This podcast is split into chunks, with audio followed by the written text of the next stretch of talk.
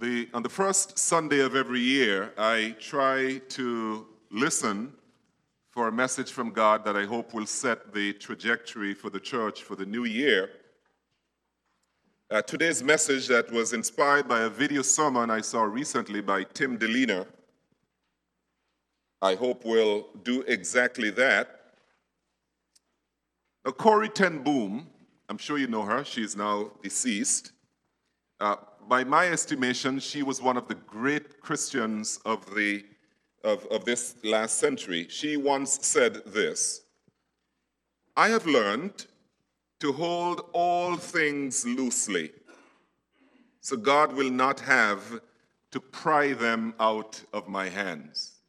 Let me read that again. I have learned to hold all things loosely, so God will not have to pry them out of my hands.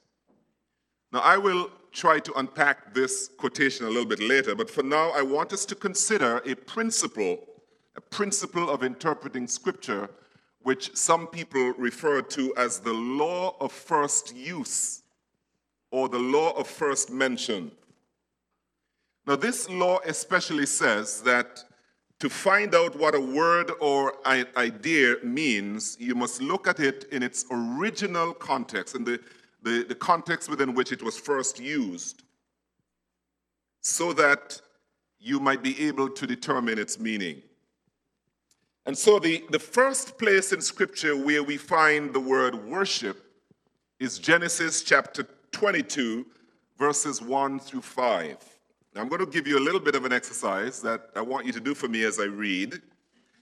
I want you to count the number of times that you hear any mention of the following that I'm going to list in the passage that I'm going to read. Count for me the number of times you hear fast songs, contemporary songs, or traditional hymns mentioned. Count the number of times you hear any mention made of praise teams or choirs, piano, organ, drums, or guitars, smoke machines, flashing lights, PowerPoints attendance numbers, or anything that we tend to associate with modern worship. What you will discover in the passage that I will now read is that the first worship service had only two people present. One of them was a 100 year old man, and the other his teenage son. And they will teach us what true worship really means. Genesis chapter 22, verses 1 through 5. After these things, God tested Abraham and said to him, Abraham, and he said, Here I am. He said, God himself said, Take your son, your only son Isaac, whom you love, and go to the land of Moriah and offer him there as a burnt offering on one of the mountains of which I shall tell you. So Abraham rose early in the morning, saddled his donkey, and took two of his young men with him and his son Isaac. And he cut the wood for the burnt offering and arose and went to the place of which God had told him. On the third day, Abraham lifted up his eyes and saw the place from afar. Then Abraham said to his young men, Stay here with the donkey I and the boy will go over there and worship. That's the first place you see the word, and worship, and come again to you. Now, are you ready yet to give me the number of times that you heard those different themes mentioned in the passage? What number did you get? Zero, right? Acceptable worship requires not only lifted hands, but loose hands. Now, what do we mean by acceptable worship? I think one of the songs that we sang this morning, the second song in particular, Behold Our God, that tells us a whole lot about what acceptable worship is. Who determines whether our worship is acceptable or not? Is it you? Is it me? Is it anyone? It can't be us. Because you and I all of us have our subjective ideas of what worship should look like. Am I right or not? All of us do. If worship is the expression of our affection to God, about God, and for God, then it is God who must determine what acceptable worship is. Do you agree or not? If worship is to God, about God, and for God, then it is God who must determine what acceptable worship is. And so Jesus told the Jewish woman who thought that she knew everything that needed to be known about worship, Jesus told her that worship must be spiritual and not religious. Worship must be spiritual and not religious. Worship must flow out of our inner disposition and not merely our outward expressions. This is what Jesus said in John chapter 4, verses 23 to 24. Told the woman this because she was boasting that her people, the Jews, knew how to worship. And Jesus said, The hour is coming and is now here when the true worshipers will worship the Father in spirit and truth, for the Father is seeking such people to worship him.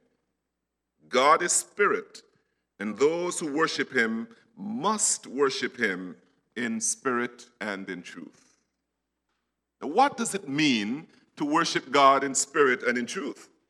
It means that you worship God with your authentic selves, your authentic selves. It means that you must worship truthfully, and to be truthful, you must be vulnerable, as Denise was this morning, transparent even naked before God. And so I ask you this morning is that how you worship? Is that how you worship God? With authenticity, with transparency, not afraid to be vulnerable in His presence, even to cry if He prompts you to. Is that how you worship? Is that how you worshiped this morning? Now, some of us worship God with lifted hands, which is excellent. But do you know what message you are conveying with your lifted hands when you raise them to God in worship? You are communicating to God and to the rest of us that you are surrendered to God. When you raise your hands in worship, you are communicating to God and to the others of us that you are surrendered to God. You are giving yourself entirely to God. This is what Paul writes in 1 Timothy chapter 2 and verse 8, and I'm going to go back to Genesis. Paul writes this I desire then that in every place, meaning where you, assemble, where you assemble to worship or wherever you are, the men should pray lifting holy hands without anger or quarreling. So, lifted hands are an acceptable sign of worship. But I want us to note that, first of all, lifted hands must first be holy before they are lifted. Lifted hands must first be holy before you can worship.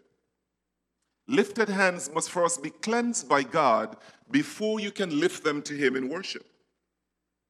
It is the one who has clean hands and a pure heart, as Anna read in our call to worship. It is that person whom God will allow to enter into his presence to worship him. So, lifted hands must first be loose hands. And I believe that loose hands are a truer indication of worship than lifted hands. Now, is that to say that we must not or cannot lift our hands in worship? No, God's word commands us to.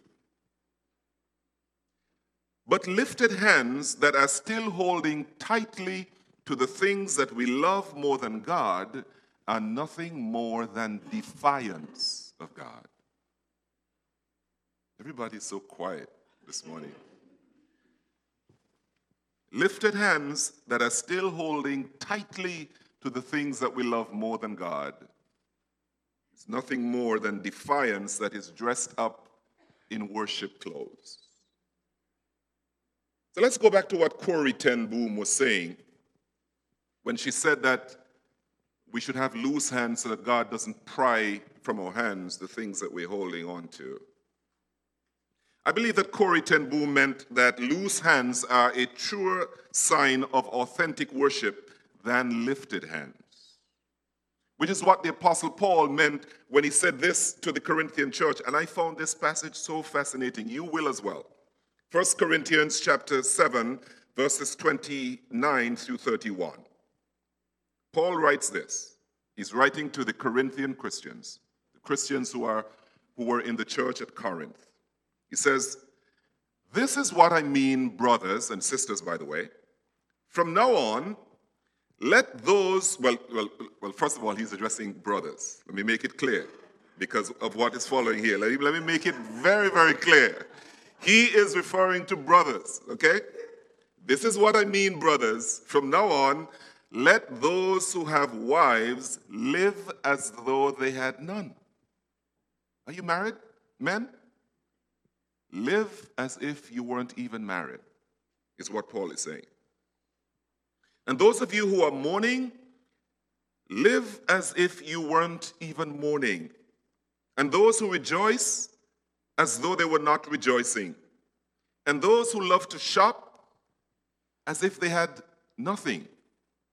And those who deal with the world as though they had no dealings with it, for the present form of this world, that's the reason, the present form of this world is passing away.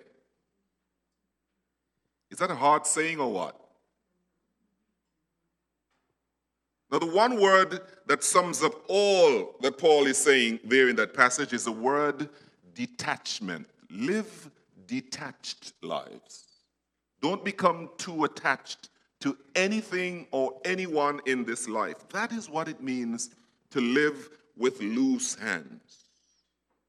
And so, to be a disciple of Jesus Christ, we must learn to hold loosely to any relationship, possession, or experience that we are likely to be too attached to.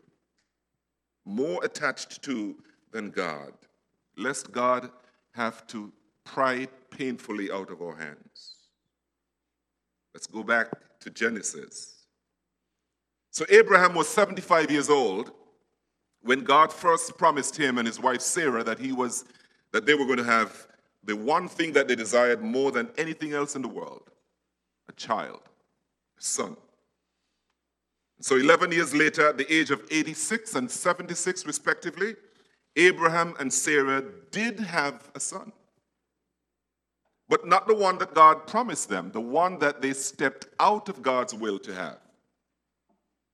See, it is so, we were talking this morning in our um, member, discipleship 101 class, 101 class about boundaries that God sets. And here was an important boundary that Abraham and Sarah stepped outside of to have the child that God had promised them. 14 years later, the promised son finally came after 25 years of waiting. That's a long time. And what we found happening was that Abraham started loving his son more. In fact, he loved his son more than anything else. He was his pride and joy, Isaac was. But God would test Abraham because you see, God always tests those who are his children. So, God, there was some testing that was awaiting Abraham. God was testing him or would test him to find out whether he loved God more than the son that God had given him. We find these words here. After these things, God tested Abraham and said to him, Abraham, and he said, Here I am. And he said, Take your son your only son Isaac, whom you love, and go to the land of Moriah and offer him there as a burnt offering on one of the mountains of which I shall tell you.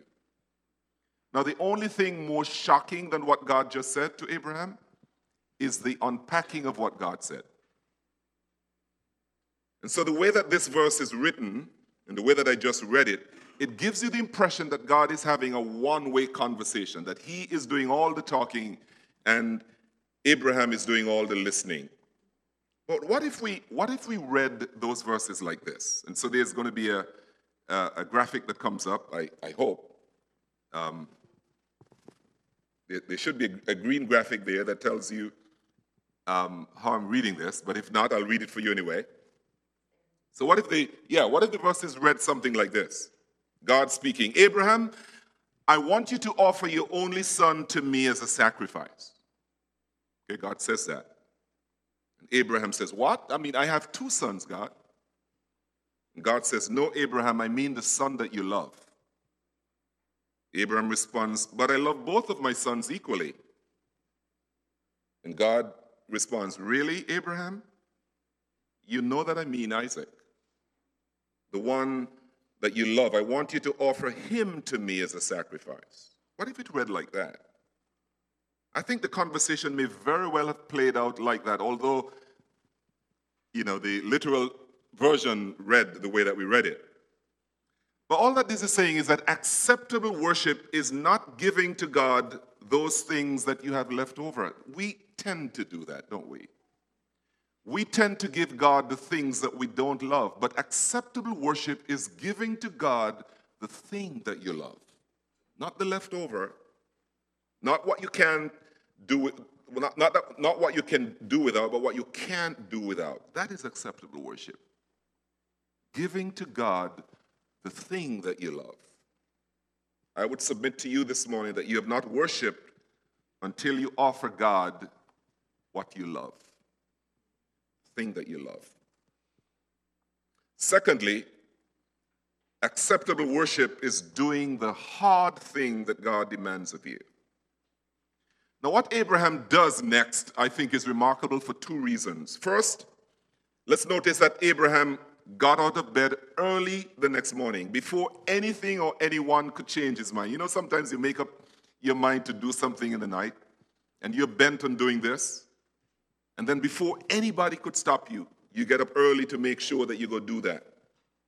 That's what Abraham does. He got, got up very early before anyone else could change his mind because he had already made up his mind what to do. So he set out to do the hard thing that God asked of him. Notice, quite frankly, he didn't even tell his wife what he was about to do. I am sure that that does not go down well with any wife or mother in this room. All right? That your husband is taking your only son on a three day journey up a mountain to offer him as a sacrifice to God because God told you to do it. That's what Abraham does. Now, I know that that would not have worked in my house, right? I would not have been able to do that, and I would not be able to tell Randy that I was going to do that and still be able to do that. She would not allow me to. And I suspect that you, as wives and mothers, would not allow your husbands to, which is why I believe Abraham got up early before anybody could change his mind because he was so intent on doing what God asked him to do. And so that shows us, I believe, that you cannot worship God without loose hands. Without loose hands. The second thing that is striking about Abraham's obedience is the number of times that you're going to find the word and occurring in the passage that we just read. And the number of times that the word and appears is to show you what, what Abraham's obedience was like. Now, I took the time to count the number of times the word and appears 13 times. Let me read the passage to you. And Abraham arose early in the morning and saddled his donkey and took two of his young men with him and Isaac his son and clave the wood for the burnt offering and rose up and went unto the place of which God had told him. Then on the third day, Abraham lifted up his eyes and saw the place afar off. And Abraham said to his young men, Abide here with the donkey, and I and the lad will go yonder and worship and come again to you. 13 times. You know what that represents in literary um, circles? Something called polysyndeton. It's a, literally, it's a literary device that is used um, or that uses multiple repetitions of the same conjunctive word to make a point.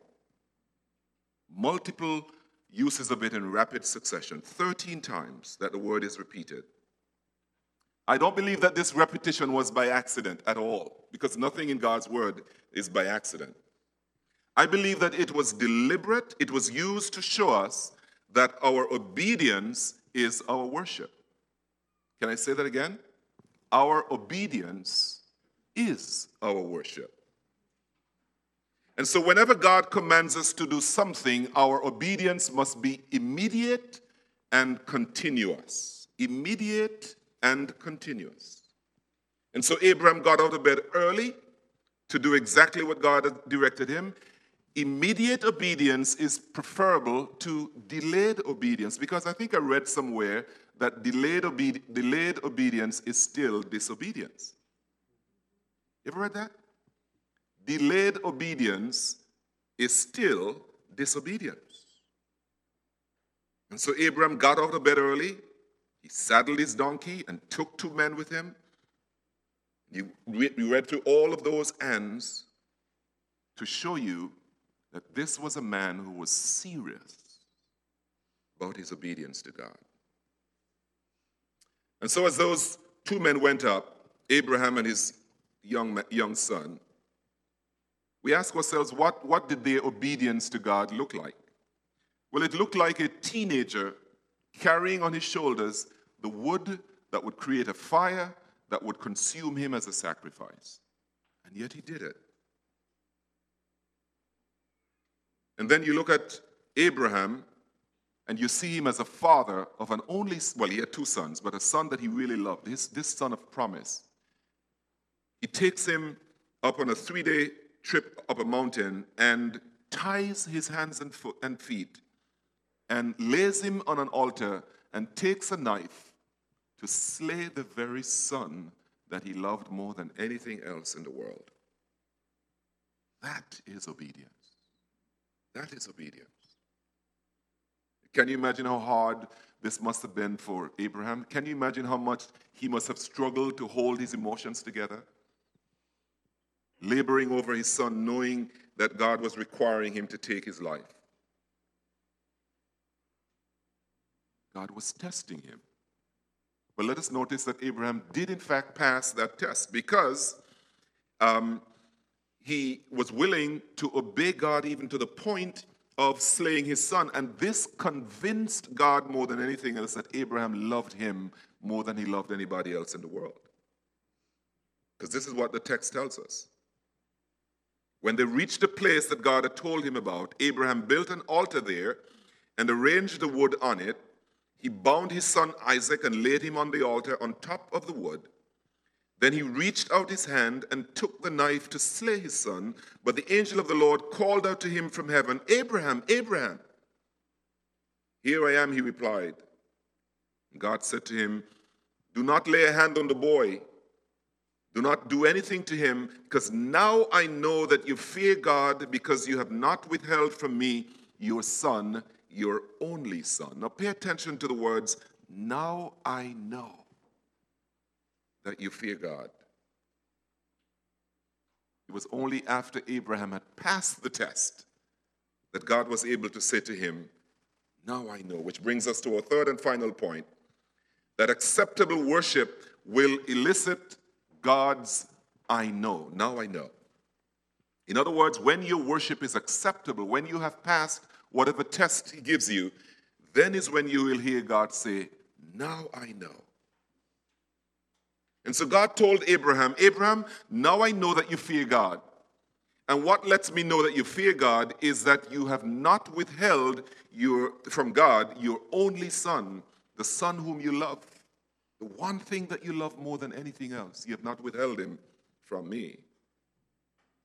I believe that withholding from God is the same as having closed fists, which are a sign of defiance. Whenever you raise your fists, and they are clenched or closed, that's a sign of your defiance. Withholding from God is the opposite of having loose hands that are open to any demands that God makes of you.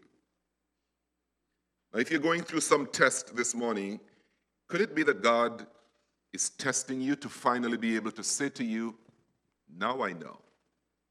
Now I know. If God has ever told you, now I know it means that you have passed the worship test. When God asks you to do something difficult and you choose to do it rather than to hold on tightly to what is in your hand, that is when you will hear God say, Now I know. Not necessarily now that you have attended church or now that you've sung to me, whether a hymn, a contemporary song, or whatever, you will only hear God say, Now I know, when you have been obedient, when you have done the difficult thing that He has asked you to do. Now that you've taken your son three days up a mountain, willing to, bound it, to bind him hand and foot and lay him out on, a, on, a, on an altar and take his life. Now I know that you fear God. Now that you have been obedient to what I've asked you to do, now I know. So your obedience is your worship. Bottom line of our message this morning is that you have not really worshiped until you have been obedient.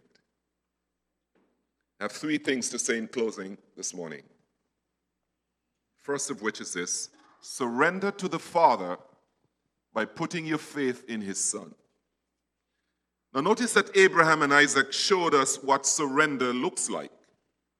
Abraham surrendered to what God was him, asking him to do by getting up early, getting the wood, saddling his donkey, going on a three day journey up a mountain, just because God told him to do it.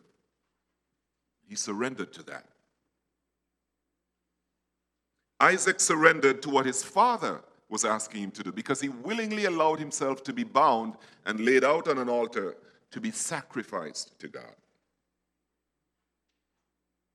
Similarly, I believe that God is calling you to surrender your life to His Son. I'm talking now specifically to any person here this morning or joining us online who has never given their heart and life to Jesus.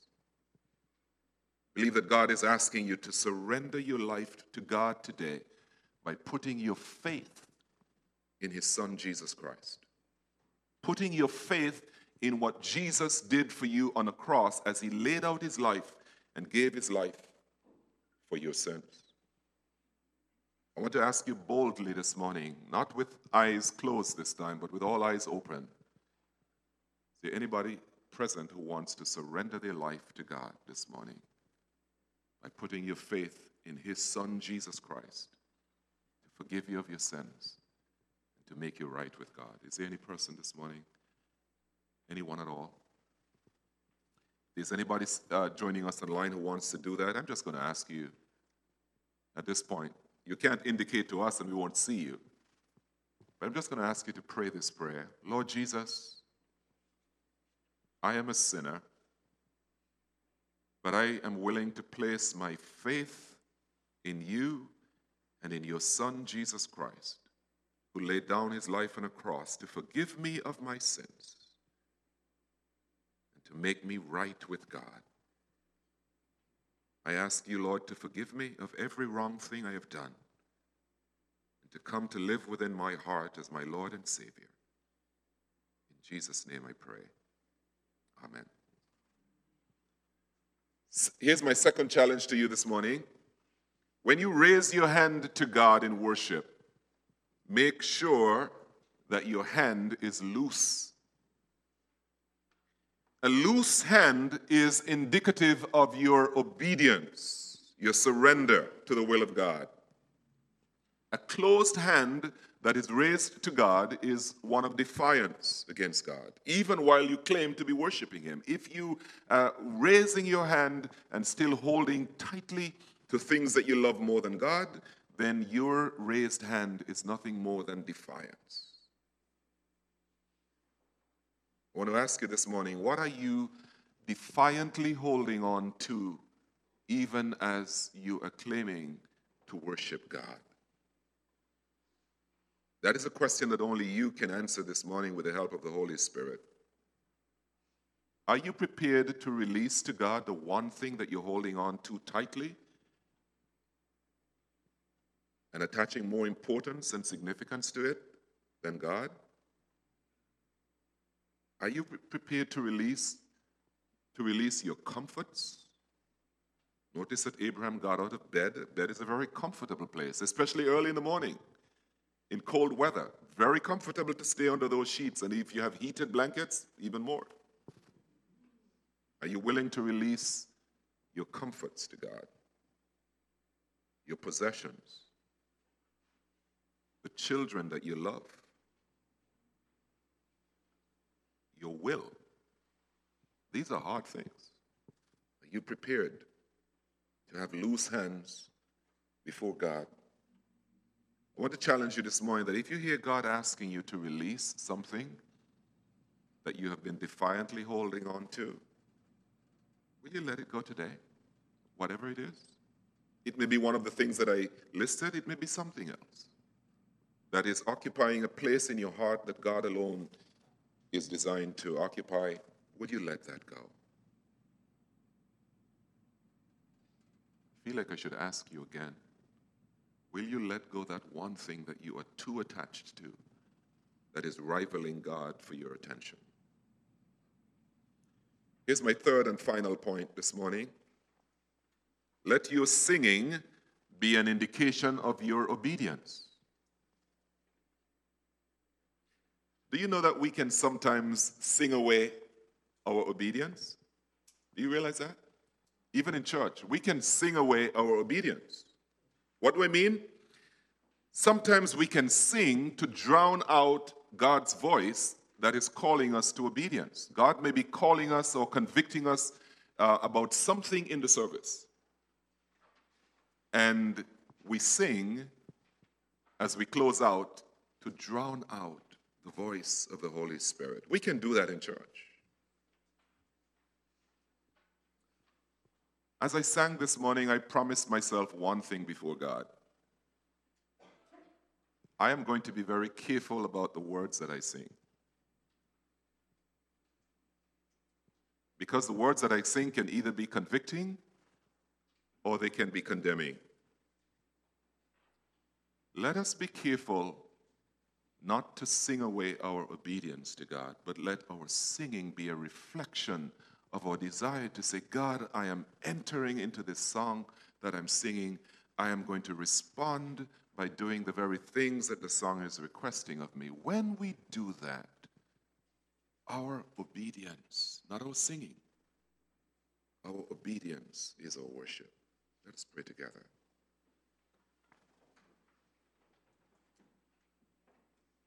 God, help us to take a step beyond our singing into the realm of obedience. Sometimes, Lord, you're asking us to do something that is very difficult to do. And sometimes, Lord, we let fear, we let shame, or something else, or maybe even someone else, or maybe even a song silence your voice and talk us out of obeying you. I pray this morning, God, for myself and for all of us as your people, that we will learn how to be obedient to the voice of God. We will learn how to be to, obedient to Scripture. That we would learn that the expressions of our singing express our obedience to you so that you would be able to say to us, like you said to Abraham, Now I know that you fear God.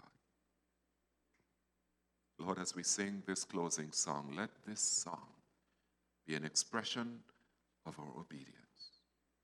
In Jesus' name we pray.